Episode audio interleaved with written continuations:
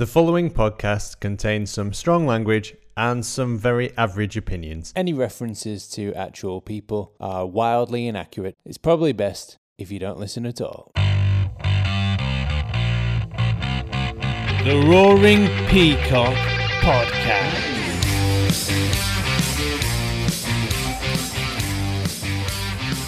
Welcome back to the Roaring Peacock Podcast. This is the main cast number 22.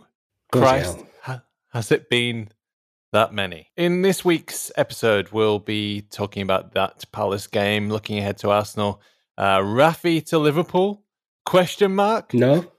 Exclamation no. mark? KP's possible injury, and joining us as our guest co-host is Rob Bagchi, and we'll be talking about everything with him. And also his book, The Biography of Leeds United, The Story of the Whites, which you can buy on Amazon.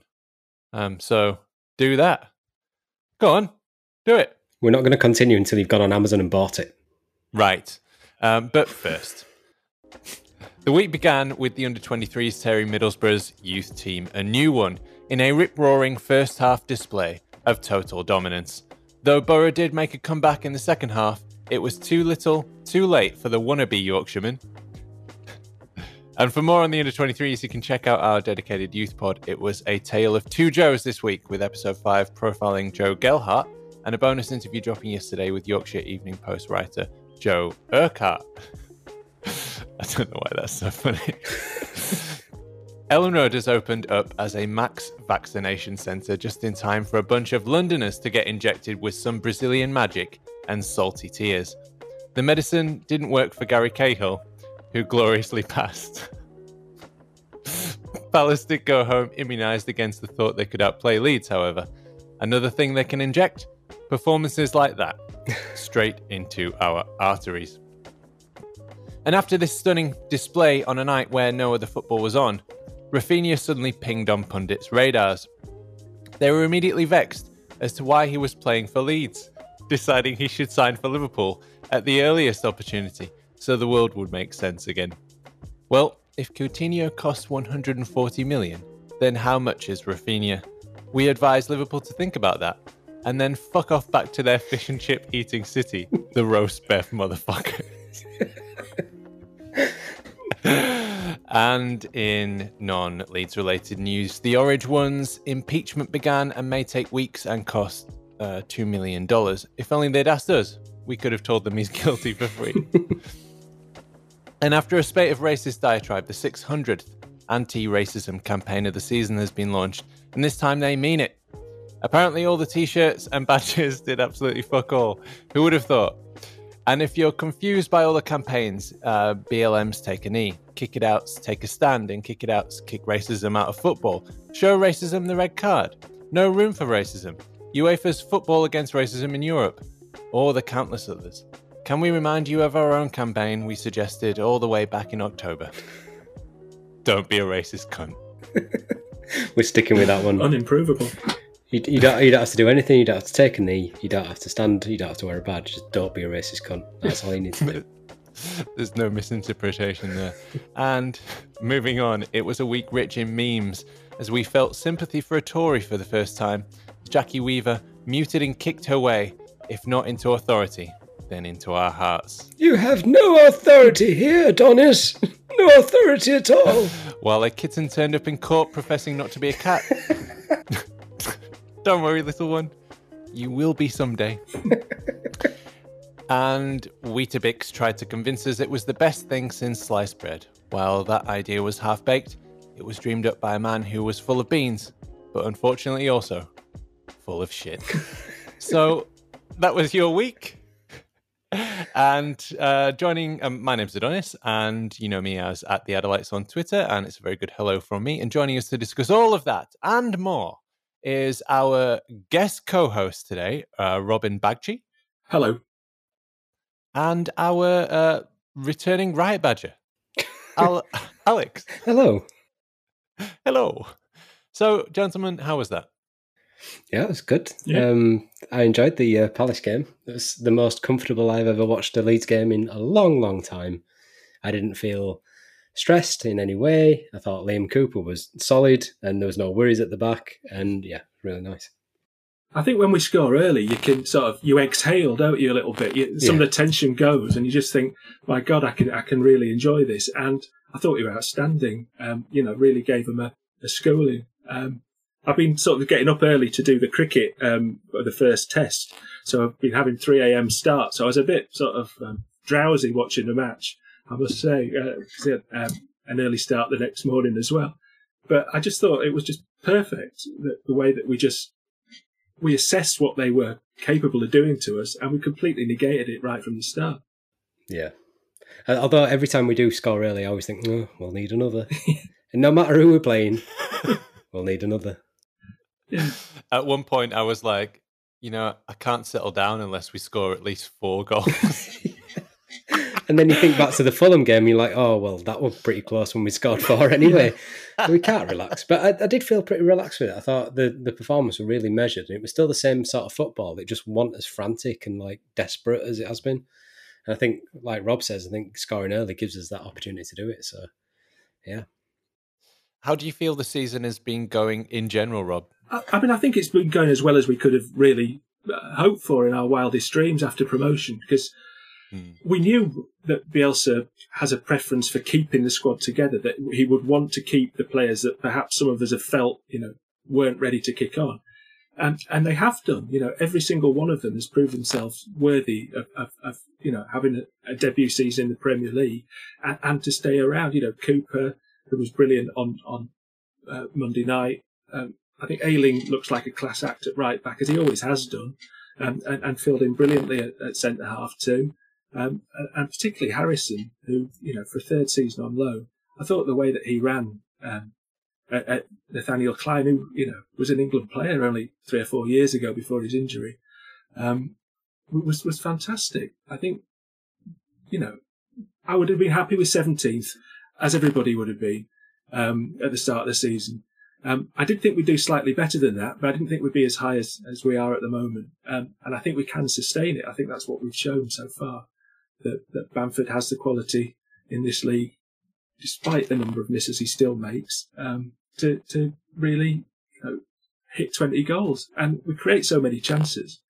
And we just, what's really strange is it's been our thing all this time. And now you've got everybody in the office. I work for a newspaper. Everybody's talking about us in a way that they hadn't in the past. And it in some ways you want to tell them to F off, this is our thing, keep your opinions out of it. But in another way, it's quite revealing to see what they think. And I'm not quite sure sometimes whether it's quite a patronising, oh, well done, you're playing this sort of attractive style that, will never catch on and, you'll soon get found out. Or whether there is a genuine appreciation now of what Bielsa is and the revolution that he's managed to pull off at Leeds. You just give the office a few verses of where were you when we were shit. Yeah. It usually works for me. It's awful that when you just like co-opting the movement that we've been. It's like you're saving up for Christmas and somebody just steams and goes, "Oh yeah, I'll buy everything." No, we've gone through them 16 years. We've gone through League One, so let us enjoy it. Go and support Liverpool or something, glorious sporting bastards. Yeah, exactly. Yeah, but I mean, it's more a case of I've got an 11-year-old son, and he has long had the piss taken out of him at school. We live in London, for his shirts and at the football club he plays for. And now everybody does keep mentioning it to him, last half of the championship season last season. And now it's constantly, isn't Raphinha doing well? Isn't Calvin playing well? Isn't, Yeah. So it has been good to see because, like, my nephews are Leeds supporters, and there's never been a hint of them supporting a Man City or a Man United. Thank God for that. And I know one of them will be listening now, but I think we've seen that as well, where all their school has kind of like gone from wearing like Premier League shirts to Leeds shirts have just started to drift in, and it's good to see that be prevalent now. Yeah. So, Rob, you mentioned at the top that. When we score the first goal, you can exhale. And somebody else who exhaled for the final time was Gary Cahill. So let's talk about Raphinha. And that kind of also ties in with maybe some of your Telegraph friends talking about Leeds, because everybody sort of perked up at Raphinha and kind of recognised his skills and ability. And the dialogue around it was, we need to get him straight to Liverpool. I did think it was a good metaphor, though, wasn't it? How quickly the Brazilian variant can go through an Englishman. So we've got to be very careful here. Yeah, I mean, he's immediately cropped up on people's radars, hasn't he? Just by that one piece of skill. But I mean, I think arguably, you know, the ball to Harrison to score at Newcastle was the equal of anything. His finishes against Everton, his finishes against Newcastle. I think there has been a slow awakening to the fact that we've got a real gem on our hands here from, you know, outsiders. But yeah, I think it's laughable, isn't it? This idea that as soon as we have a decent player, that you know, he's too good for us, that we're not allowed to have nice things too, you know, let's flog him off to Liverpool. Yeah. You know, you can sort of see that Cantona thing all over again, can't you? Or you know, John Charles or something, you know, you've got this wonderful world-class player. I mean, I know Cantona's a hugely different story, but you've got this thing that makes Leeds fans feel special, but it's like, well, you know, no, you can't have him for too long. Let's get rid of him. And I mean, I do think that every board in the past, apart from the one that, you know, was around in the 60s and early 70s, probably would have cashed in on him at some point. But I don't think this one will. I mean, I presume he's got a watertight contract, and I think, you know, the idea that you know, we'd flog him, even to fund, you know, 6 or 7 signings, is you know, it's laughable. I don't think we'd do that anymore. Well, I don't know. Radrazani's made mention that he's going to be following the Leicester model, which is kind of is that. So we will scout very well. We'll buy. I mean, Raphinha's an absolute bargain at 17 million quid. I mean, that Costa must be looking at his price tag going, oh shit. But so if we sell him, if a club comes in and offers us enough, as long as we reinvest that in replacements, I think that is showing that we're following the Leicester model. But it will hurt and it will sting. And the problem is Raphinha's got form for it, where he's kind of been a little bit mercenary, where he's joined a club for a season and then left for pastures new. So I'm kind of preparing myself to never see him play, which is awful. So. I did read about his time in Sporting Lisbon, and it did seem like he didn't really want to leave from there. And so I know that he's left Rennes like after a very short spell, but I hope, can we just keep him forever? Is what I'm saying, basically. Yeah.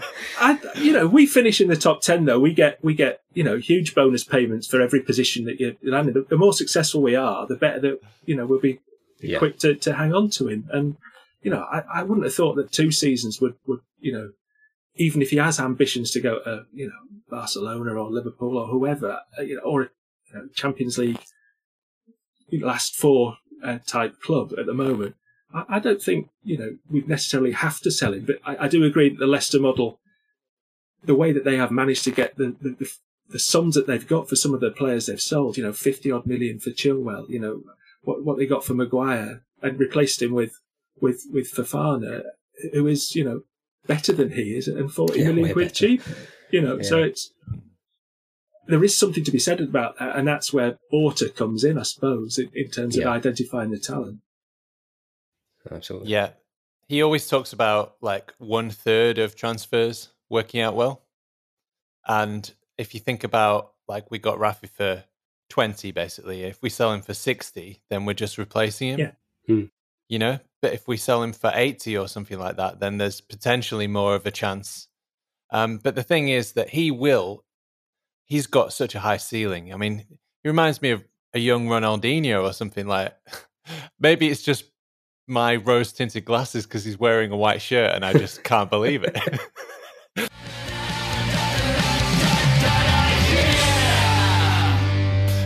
But he's fantastically good. And we'd be looking at like either 1 or 2 contracts, you know, so he's 24 now and I presume it's a 4-year deal. And then that would take him into his kind of peak.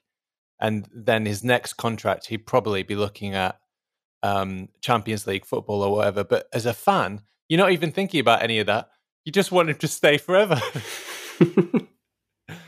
I just love the dynamic as well, how well he's linking up with Patrick Bamford.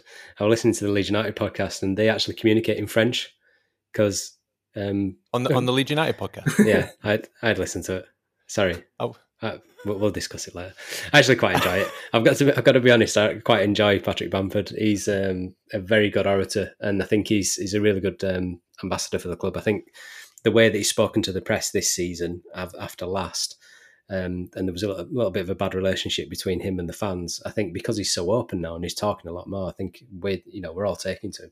But yeah, he was saying that because his Portuguese isn't very good and Raphinha's English isn't very good, because he spent a year at a French club, he can then speak to him. So they speak on the field in French.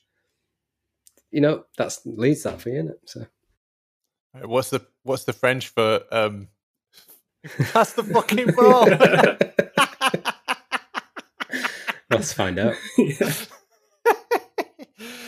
Okay. So something bad that happened on Monday was KP seems to be in the mud. Do we know anything about that?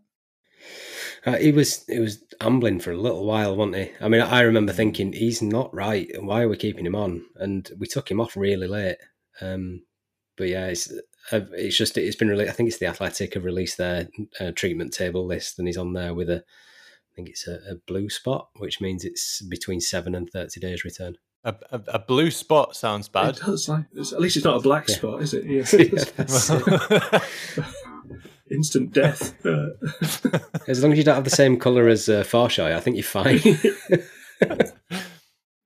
We do match reaction videos now. If you haven't seen them, check them out on our YouTube channel. And the lowest moment in this game was me sunk back in the couch as far horizontal as you could possibly go while still being able to actually see the screen, and I'm just saying, oh God, KP in the mud. He's the one player we can't replace. Yeah. I'd like to know what it is. I mean, when's the press conference for Arsenal? I presume it's tomorrow, isn't it? Tomorrow, so we'll find out. We'll get some sort of metaphor about rivers and too much in it, and you got to look upstream, and we'll infer from context what the actual injury is. But the one game we played really well without him against Villa was when, well, not the entire game, but when Strike went off and Shackleton came on. Would you see that as a sort of solution rather than mucking about with Strike and breaking up that centre half partnership now? Yeah. I think them two, they're really solid. I wouldn't change that at all. I think you're right. I think Shackleton in the CDM is probably one of his best options. Or Click, maybe. But he's not really shone in that position, has he? No, I mean, I think Shackleton's got such a talent and gets so few opportunities. I sort of understand why, given that Bielsa does like to pick his strongest team whenever he can, and he's not quite there. But I do think, he's an exceptional talent, and I don't think he would let us down in the middle there at all. Let's look ahead to Arsenal then. And Arsenal haven't been doing particularly well this season. We should have beaten them in the last game, no? Yeah. Well, we hit the woodwork God knows how many times. Yeah, 3, 4, 5. And yeah, we played really well. But yeah, we should have won. And it felt like a defeat, didn't it? Have you seen how wound up their fans are about Alioski? Oh really? Yeah, because on the Leeds United podcast, I didn't listen to it, not at all. He mentions that Alioski said, "Oh, I can't wait for Sunday." He goes, "Oh, why?" Because I'm playing against my friend Pepe again, and it's been clipped by the Arsenal fans, and they're just trying to force a rivalry with us. Who do they think they are? But it's like, no, it's a feral child. You do not understand. This is Gianni Alioski, the tunnel shaker. He's not playing mind games. So. It's just who he is. He could do anything, couldn't he? He could say anything. So yeah, it's just like somebody's posting that this is the guy, and it's that clip of him just walking at the tunnel going, "Peppa Pig, Peppa Pig." Just totally out of context. That's why we love him. Ah! The man, the myth. The feels like child. A psychedelic dream trying to get into the mind of Alioski. Imagine that. I think it's maybe some kind of horror film waiting to happen. You can buy the rights at theroaringpeacock.com. But Alioski has come into a lot of stick this season. I thought he played very well against Arsenal in the first match. And I think deservedly so, he's got a stick, because I feel like he's not really a left-back. Having said that, the last three games seem much improved. Yeah, I think it was good. He was getting a lot of feedback off Jack Harrison coming off after the first half against Palace. So I think there was some disagreement going on there. But, you know, when was the last time we had a recognised left-back? Was it Dibok? Is that the last recognised left-back we had? I never recognised him as a left-back. No, I don't think he recognised himself in the mirror. Oh, God, poor guy. I've never seen anybody so shell-shocked, apart from the last Brazilian that we had. But, yeah, it's unfair to you know, he's in the Premier League playing against Premier League players at left back, which isn't his position, and his tendency is to get forward, and he's always going to get forward. I mean, he does have that cocker spaniel sort of ability, doesn't he? Just to go crazy and run around. But when he runs forward, when he overlaps or underlaps Harrison, he's always there. He's always demanding the ball, which is, you know, bravery, really, isn't it? When you're not playing particularly well, he never shirks his responsibility. Yeah, I think defensively he can be all over the place when someone really runs at him, but you can't help but feel sympathy for him. And I would say that, you know, they need to buy a left-back, obviously, in the summer. I think it has to be the key priority, but he's done really well there. You know, I mean, Dallas gives you more security at the back. It's not his position either, really, I think. Mm. But when Alioski's played out on the wing, when Harrison hasn't played out there, he doesn't do a great deal different to when he's playing at left-back. No, it's not. He's in exactly the same position when we're going forward, whether he's on the wing or left-back or whatever. But yeah, I think he's... I wouldn't like to lose him to Galatasaray. That's page one. But I still think he's got a place in the squad. I just think we need a recognised left-back and we need to play him to his strengths, which is just come out there and just play. Just leave me alone. Just don't talk to me anymore. Okay. So that's Arsenal then. Are we beating Arsenal? Yes. Rob? Yeah, I think so. I mean, they've lost... their keeper's suspended, isn't he? They had two sendings off in their last match. So I think David Luiz is suspended. Leno's suspended. And I think Thomas, the guy they got from Atletico, is also injured. So, yeah, I think we should beat them. I think we've always played well down there, really. I think it's the most... It's the away fixture I've been to most, I think, in my life. And yeah, seen some really good victories there. And also saw when Thierry Henry came back and... yeah, just turned a tepid team into, like, yeah, you know, the Galacticos, wasn't it? Yeah, so I think he scored four against us once, and even he came back at about the age of 36 in a cup match and scored, didn't he? I think Warnock was in charge in the FA Cup about 10 years ago. But yeah, I think we always put on a show there. It's always a good ground to go to, but it's a shame that we can't be there. It's a weird one, isn't it? Because we haven't won in London for quite some time. But we do seem to play well against Arsenal for some reason. We always have. I think if we hadn't have, like you mentioned Galatasaray, if we hadn't have got knocked out of the UEFA Cup by them, I think we would have beaten Arsenal in the final, because that's what we do. So that would have been another trophy. But yeah, they're not on a good run of form at all. So they lost to Wolves and they lost to Villa. But on the other hand, they beat Southampton and they drew with the scum, who have been doing well.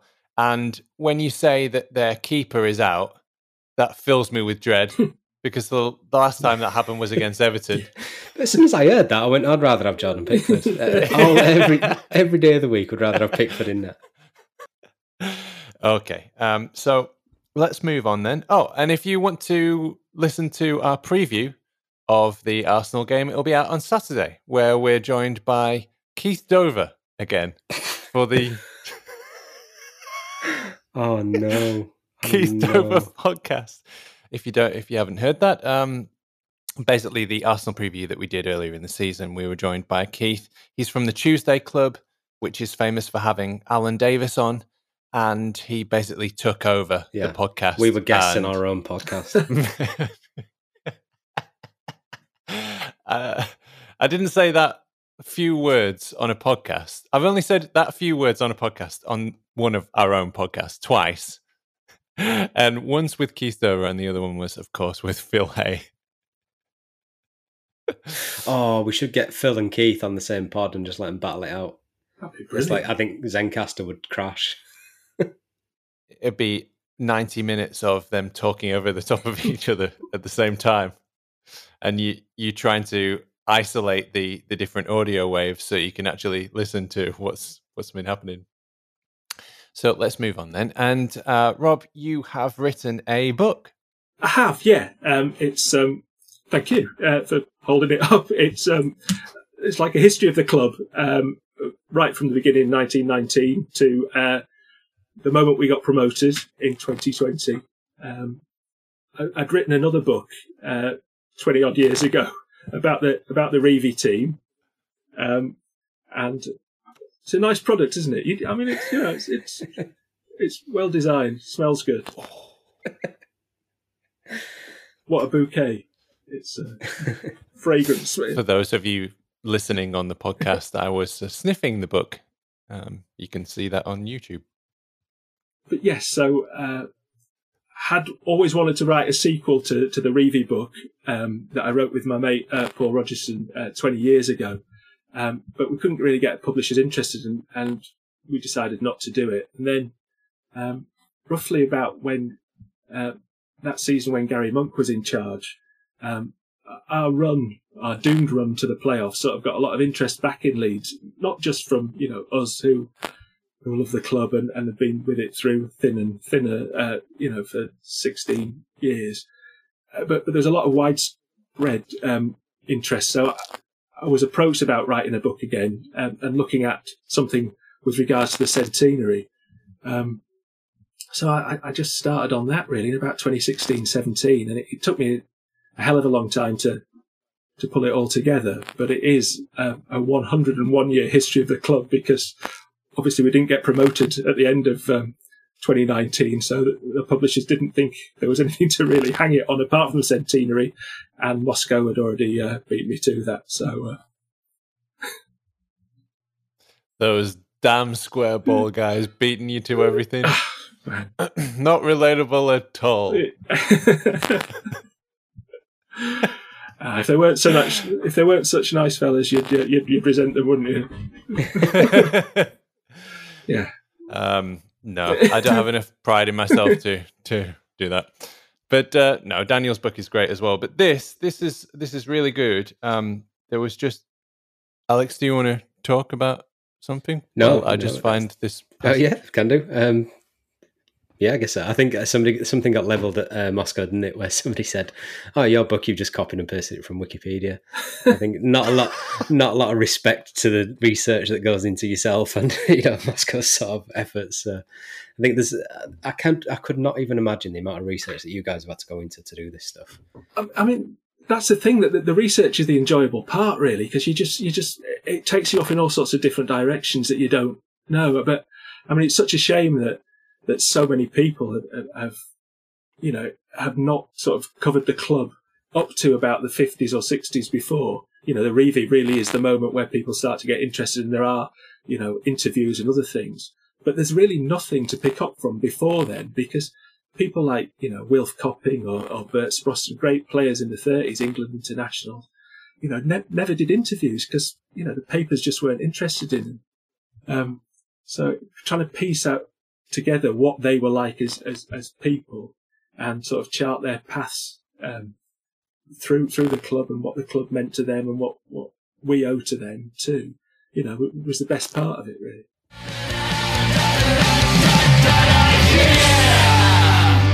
Now I have to make a confession. I've got a pile of things to do that is very, very big, so I haven't been able to get through much of the book yet. But one of my favourite parts so far, I would like to read to you, if that's okay. Yeah, sure.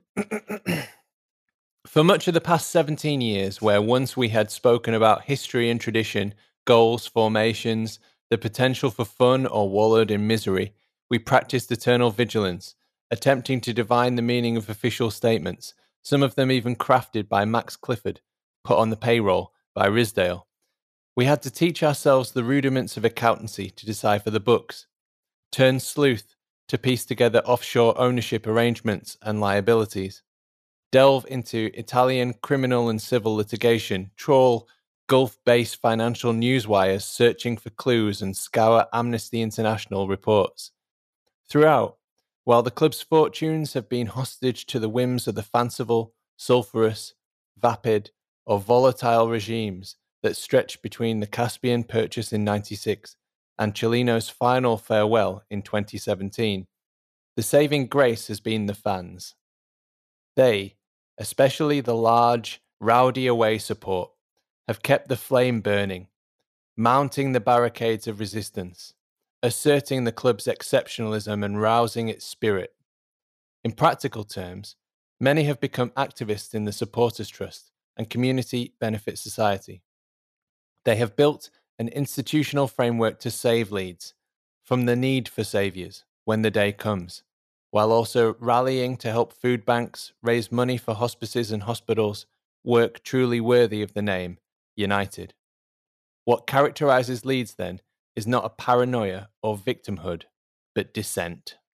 It is a status that can be described as in opposition to establishment, the board, sometimes the whole lousy world, and part of it stems from the reasons for the club's existence as well as its experiences. Yeah, sums it out, doesn't it? I mean, the stuff that the little pockets of expertise that our fan base have got in Italian law and, you know, now accounts and stuff like that, is we wouldn't have had to do that if we'd have been owned correctly. Yeah, exactly. And I think if it's been the fans that have held Bates to account, it's been the fans that have held Cellino to account. It's the fans that really first, despite all the stuff that GFH did at the beginning, you know, the relief that Bates had finally gone, all that PR nonsense of them, you know, of them trying to, I mean, all that stuff about Haig. He would just blatantly lie about being a lifelong Leeds fan when yeah, there was no evidence for it at all. And yet, as I think I say somewhere else in the book, you know, what did they think the internet was for? This is like 2012, 2013. How did they think they could make these statements without people, like, you know, squirreling away until they found out what they were really up to and what they were really about? Yeah, it was a hell of a ride those years, and most of it, you know, on the pitch was awful, but off it there was this real sense of, I mean, obviously they had their supporters, or is supporters the right word? The Chalibas and the people who would forgive Jeff H anything. Bates had his apologists too, you know, among the fan base, but you know what you could find out and about them was largely due to the fact that people were doing, you know, God's work, really, like looking into all this stuff for us and helping us navigate what was, you know, really hazardous waters, I think, for Leeds. And then projecting signs onto the side of the East Stand. I mean, it's unreal, that stuff. Yeah. I mean, all we ever craved was an owner who would actually recognise the potential of Leeds, and rather than crimping our style. And I think Rabdizani has done that. You know, he has been sold on what Leeds' potential is. And everything has stemmed from that. You know, he's put the structure in place. Yeah, of course he wants a return in the long run. But he's had someone with the financial acumen not to live from season to season. You know, you felt with Bates that you know, it was a new script every season. In the sense that, you know, ship out a load of players, cash in for what you can, you know, sell off the catering this year, mortgage the season tickets the next year. It was just hand to mouth while he could get out. Same with GFH. And Cellino was, in some respects, you know, trying to do something with the books, which were in a terrible state, the finances. Yeah. But the way he went around it, about it, and his just volatility was just amazing. And then to find out all the criminal activity and the fraud that he'd been done for. And yet this was a man, you know, now with the keys to the Leeds United piggy bank, whatever. Yeah, he's literally a fit and proper person. Yeah. I just love how you tied all of those things together, all of those feelings, together, all of the experiences as fans, because a lot of people feel so much but can't express it. Yeah. And I think that's the job of writers, is to like put all of that feeling, you know, the 16 years or not even, you know, for some people it's 50, 60, 70 years of an experience of being a fan, but also to kind of capture the spirit of Leeds, like you've done so well in that passage. That's the real thing that you get out of it when you're reading this book, is that it speaks those emotions that you've felt for you in a way that you've done much better than probably I could or many other people. I think you've seen examples of where a group of people have tried to understand what it is to be a Leeds fan without being a Leeds fan and come up short. You know, the Gaviscon badge basically is the example of that. And I think you've got to have lived it to kind of understand that and to convey it as well. Like Adonis says, that's the skill. Thank you. I mean, what I wanted to do was to sort of write a polemic, you know, to write a manifesto of why we are like we are, and to, you know, I could only have done that having lived it. You know, I'm 53, so I'm older than you guys. So I do remember, you know, seeing a team play in the European Cup final and then just fall off a cliff, really. And you know, to be going to matches back then and living through all the stuff that went off on the field and off the field.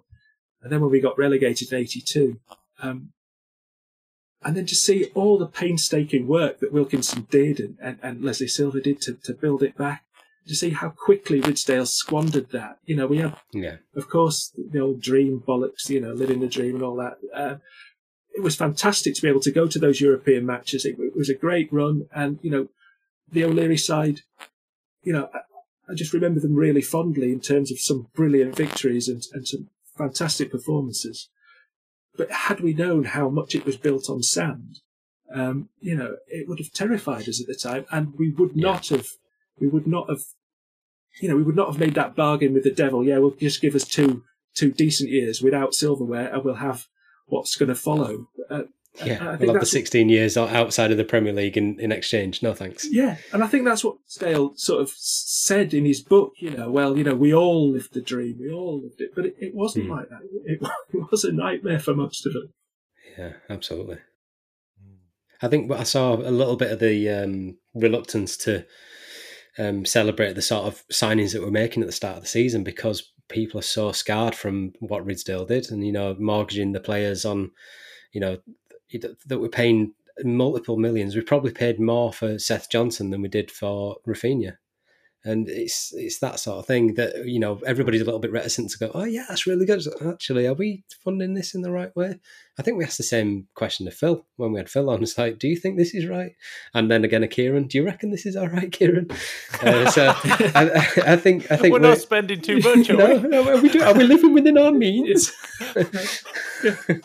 But I mean, how else could you behave? You know, we've been burnt so many times that, you know, it gives you this excess of caution, doesn't it? And, you know, we'd all seen what Fulham did a couple of years before when they absolutely spunked 150 million quid, you know, and went straight down, were worse than the team that had got them promoted. It's so easy to mess it up. But I do think that what they've done really well this time is to have, you know, a structure of the club that has, you know, obviously has Bielsa in charge of the playing side, but it also has, you know, scouting, it has independent scouting, it has a pathway to the top, really, through the admin side too. So almost like a permanent civil service rather than, you know, like the government might change, but we've got the people in there that know what they're doing. Yeah, it's nice to have a plan that is more than just from transfer window to transfer window. Because Bates and Cellino were the same, as in the ethos that he had in the summer transfer window wasn't the same in January. And Bates would just, well, it was Cellino's era when it was like, don't go to bed just yet. And we ended up selling two players. So it's, you know, it's nice to have that. I mean, I didn't see anybody really complaining that we didn't sign anybody in January, which is the first transfer window that I've seen us not complain that we've not bought something in January. So... Yeah, I think we're doing right. It's a real turnaround, isn't it? I mean, it would have been nice to get a midfielder, but it's not you know, we know where we set, where we're placed. We know that that will have to come in the summer, and yeah. We don't need that sort of impetus in January. Plus, you know, we saw what happened with Big Kev. You know that, yeah. You know, you can't learn the Bielsa way, you know, so quickly, can you? And I do think the summer signings will benefit from a full pre-season too. Yeah, you know, I think they'll kick on next year as well. No, absolutely. So you've wanted to write this book for 20 years almost, I guess, and then you've ended up researching for 4, I think. Yeah, I mean, it was on and off, like doing a full-time job. So I started really. The Telegraph asked me to start writing like monthly blogs on Leeds, so I started doing that again. When we under Christensen, under Monk, and then it'd be Bielsa's first season. So I didn't actually start writing the book till quite a bit later, sort of 2018, 2019, but that had done all the research in a couple of years before. And when we wrote The Unforgiven, I think I said before to Moscow, we were chatting about it, that we had written off the entire pre-history of Leeds. You know, it basically starts in 1961 and tells you, you know, apart from John Charles, you know, you might as well, you know, avoid the rest of it because nothing really happened.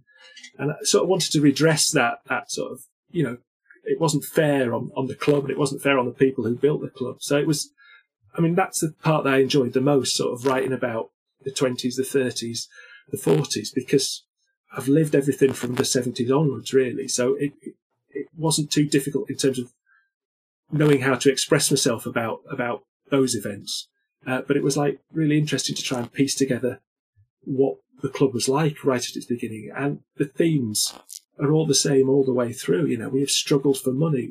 The city has turned its back on the club many times. It's had real problems attracting a crowd at times. And I do think that, you know, I've said it before, but what's really strange about Leeds in 2021 is we're more popular now than we've ever been. You know, that O'Leary got bigger crowds than Revie did in the seasons that he was in charge. You know, there was still an element within the Leeds public that would turn its back on Leeds United. And it hasn't always been a healthy relationship between the city and the club. But now it just seems, you know, that word United, it's so trite to say it, but it does seem that the city, the club, you know, the people, you know, have had a yearning for something, and the club is now providing it. Yeah. I mean, the city's been that disconnected at some points that Leeds Rhinos fans have been arguing with Leeds United fans about the ownership of Marching On Together. I mean, that's how bad it got. I mean, we're a lot more joined up now, which is good. Do you think maybe that the redemption story, so the wilderness years, 16 years away from the Premier League, has sort of led to that reconnection? I think so. I think it's because the people have kept the flame alive, I think, you know, in terms of what the club means and what it could be, its huge potential. We've always talked about its potential. And so all you want is a sign, a little spark of that people know what potential this club has and how they can make it achieve its potential. And I think that's what people have been yearning for, that in the past it's never been a case of, I mean, plus Bates was making us pay top dollar to watch terrible football. You know, we were paying Premier League prices to watch. If you want Premier League prices? Yeah, I remember that. Yes, you know. Bates radio. Oh, God. I mean, it's unbelievable to think how long he was in charge for and what it was like. I think most people, you know, would never like to dwell on that, you know, but it's...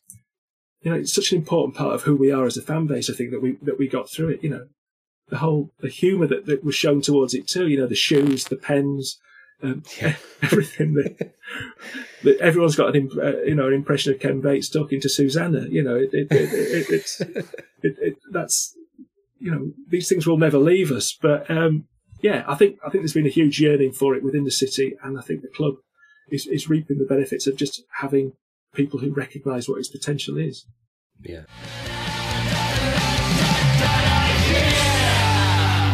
It's disconcerting though, isn't it? It's like summer's come out of the woodwork. Radrazani's going to be like, have a boat full of dead bodies and guns at some point, and we'll find out. It's fine. It's inevitable. Well, yeah, I mean, but people are so quick to. You know, was it last year or the year before when he bought the rights to Serie A and La Liga for his, you know, his streaming service? And yeah. There are lots of articles back then. You know, it's not going very well. It's not going well. This will have a huge impact on Leeds. But of course, you know, it hasn't, as far as we know, yet. And you know, I do think he is more sensibly structured his finances, and you know, you can't believe everything you saw on the Amazon doc. You know, there was a lot of, you know, it had a lot of Vaseline on the lens at times, didn't it? Yeah, in terms of the way the club was portrayed, but and him as some sort of shining figure. I've got no reason not to believe everything that he said so far, but you know, I do think we'll never rid ourselves of the scepticism, and I think that's a healthy thing because absolutely. You know, as I said, you know, we've had our fingers burnt too many times. Yeah, every owner should be dealt with the healthy level of scepticism. Doesn't matter how good it is, you've still got to question the decisions, like the Myanmar thing. Yeah, I still don't agree with that. The Kiko thing, let's not go into that. But yeah, you still got to be sceptical about the decisions. Yeah. So I'm going to sneak this in the middle of a podcast and see if you are actually listening. So this month's, this is a bit of my artwork, and we were giving this away to a subscriber or somebody who retweeted. So congratulations, Martin Garrity. At MJGarrity72. Get in touch. If you're listening, you've won a print. If not, you've missed out. And and this month we'll be doing the same thing. So you can choose one of these pieces of art. So all you need to do is like subscribe on YouTube and leave a comment, or find us on Twitter. At Peacock's Raw. So there you go. That's the announcement that I had to do. So Rob, I wanted to ask you this because I've been asking a lot of people this, but how did you celebrate promotion? Well, it was a very strange day, really, because I mean, obviously, given that it was a Huddersfield result that got us up, and I'd never quite thought that they would be able to pull it off. And because we were in lockdown, I didn't really do a huge amount apart from drink a hell of a lot and you know, ring up the mates that I always talk to about Leeds, the people I went to, and we were just, you know, sort of squawking at each other incoherently, as you do, because, you know, I remember when we won the league in 92, it came back from Yorkshire that night, and me and my mate, and we hadn't had a drink, and he just said, you know, let's go out. We went to a pub in Hammersmith in London by the river. And, you know, that felt really anticlimactic. You know, we should have stayed in Leeds. We should have been out in the city. And I felt it this time that, you know, not being, my mum still lives in Wakefield, and I've lived down here for years now, but I still felt that would have been the best place to be. And I don't, you know, I utterly sympathise with the people who went to the ground. You know, I can understand why they've been, you know, ticked off and people have criticised them, but you know, Jesus, if I were in Leeds, I'd be straight down there. But sadly, I wasn't. So had a lot to drink and made a lot of you know, you fist pumping irrational things that, you know, you'd never, if you caught yourself in a mirror doing it, you'd think you'd gone daft. But yeah, it was an amazing moment, and to see them. And to see that footage of when Bielsa turned up, that was, you know, I'm a hardened man in many ways, you know, not a hard man, but, you know, your emotions are hardened by everything that's happened to us. But, you know, I just thought it was just such a wonderful moment when he catches sight of Calvin, when he catches sight of Bamford, and you see the respect and the love they have for each other. It was amazing. I worried at that point that I thought he's lost the veneer of like a hard football manager now. I thought he's going to struggle to reel him in and get a performance in because he's shown his human side, but luckily it's not.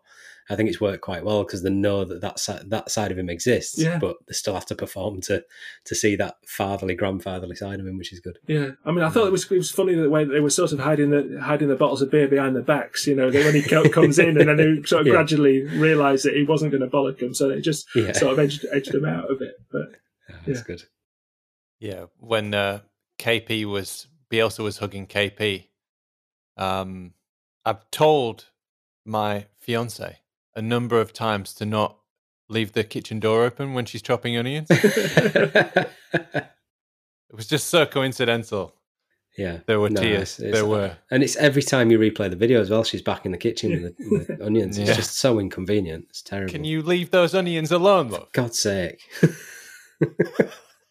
I mean, and the other thing is, I mean, you know, to have a team that is so likable, really. I mean, is there any one of them that you don't like? I mean, apart from Kiko, obviously, but, you know, there's been times in the past where the team's been full of people you just can't stand as footballers or as players. And, you know, they're putting on the badge, they're putting on the shirt, you're just going along as a sense of duty, you know, to watch them. And you just think, you know, I've got no investment in these people. I don't like them. And yet here, we've got players who are, you know, they just seem so normal, so you know, so grounded. Yeah, I think it showed in the outpouring of gratitude towards Barry Douglas, who didn't play much in that season, but he still, like, everybody was sad to see him go, and it was, you know, it was nice to see that because he was as much part of the dressing room as he was everybody else. Yeah, I don't remember feeling so much love for a Leeds team, even back in the days of this shirt, 2000, 2001, and all that. There were still some characters in the team, your likes of Lee Bowyer, who you loved, but there was maybe another side to him. And yeah, you wouldn't want to say something wrong to him out in Majestics, would you? No. Let's not get involved in a litigation, but no. He was acquitted. I don't think there's even any allegedly about it, is there? Come on now. Yeah. Yeah. Just listen to the disclaimer at the start of the pod if you're planning on suing us, Lee. Yeah. But yeah, it just seemed like a lovely group, a lovely bunch of lads, as you can't fault the lads. Yeah, as Neil Warnock would have said. Yeah. And he did. Every blooming week, didn't he? Right. Yeah. But he had to be right at some point, and now is the time. So well done, Neil. Yes. Yeah. Right here. So we've come to the end of our time together. Parting is such sweet sorrow, but let's leave everybody with some hopefully positive final thoughts. So maybe start off with you. Badger? I'm searching for positivity. Okay, so if anybody would have come up to you, let's say that goal from Leeds legend Emil Smith Rowe goes in, and, you know, they turn around to you and say, Leeds are promoted now, and in February we'll be going into the Arsenal match above them, and Patrick Bamford had been considered for England, he'd have gone, fuck off. Yeah, that's where we're at. I mean, just enjoy it. Rob? Yeah, we're playing well. We have not, you know, taken a step backwards all season. I think, you know, the team is coming together, playing a style of football that is, you know, it takes teams time to suss us out. And I think we just have a really good chance of beating Arsenal because of the way we play, because of their weaknesses, because of the fact that Bielsa just has this aura about him that will, you know, find a way to beat them. I'm really positive about Sunday. Sounds fantastic to me. I'll take some of that. And Rob, can you let us know where people can find your book? Yeah, I mean, at the moment with the bookshops closed, Amazon is about your best bet, really. But I mean, there are other bookshops that have websites at Waterstones and other places. The publisher itself, Vision Sports, which is VSP, if you can. I'll send a link, really, but you can get signed copies on there if you need to, or if you hit me up on Twitter, I can send you a signed book plate or a dedication or anything that you like. You know, happy to stick one in the post for you. And on Twitter, I'm at UnforgivenRB. Fantastic! And what can you do? there's some like postcards or something that you could sign as well, like a little bit of, in a porn pose, you know, but not naked, you know, just a little bit covered up. No, tastefully done. Yeah. Well, you know. Well, of course, yeah. You know, I'll do whatever the public wants, you know. There you go. Heard that here first. I can guarantee 2045 eBay. I've got a signed sexy photo of Robin Bagchi. Well, I hope you've enjoyed that podcast. It was number 70. So time for the morgue. Not long left, boys. Been nice knowing you. Yeah. No. If you want to give us a follow, if you want to subscribe, if you want to comment, if you want to like, if you want to share, if you want to pass the peacock along to your friends and family, that would be we'd be enormously grateful if you did that. And if you didn't, we're not going to hold it against you. So no worries. No, I will. Yeah, I hold it against you. I'm just going to hold something against you. Something against you. It's going to be a signed picture of Robin. I'll hold it against you. Okay. And so thank you very much for listening. It's been lovely to have Rob Bagchi on as a guest co-host. Maybe we can rope him into being part of the Roaring Peacock. I don't think we can pay as much as the Telegraph. It's a purely volunteer basis. So if you want to follow him on Twitter, it's at UnforgivenRB. And it's a very goodbye from Rob. Goodbye. Thank you. And if you want to follow Alex, it's at Riot Badger on Twitter. And give him a follow because he does very funny videos of dogs to Bryn Law commentary that other people rip off, and then Gary Lineker shares it. What is that all about? I don't understand. Like, I did that in August last year, and then all of a sudden in February 2021, people are posting it, and it's, oh, this is hilarious. And Gary Lineker's like, oh, this is hilarious. Jeremy Vine's like, oh, this is so funny. I'm like, where's my credit, bitches? We definitely need that soft piano music and the black and white image, the black and white filter for you talking about that. Where is my credit? So it's a very goodbye from Alex. Let's. And I'm at the Adelites. Give me a follow too. So very goodbye from me. That's the Roaring Peacock out. Come on, Leeds. On. Most of our stats come from LUFC stats or LUFC data on Twitter. A very special thanks to Barney Stewart, Cook Ewan and Howard Metcalf, Josh Pearson, Laura, Leon and Rob, The Light Show and all our family and friends.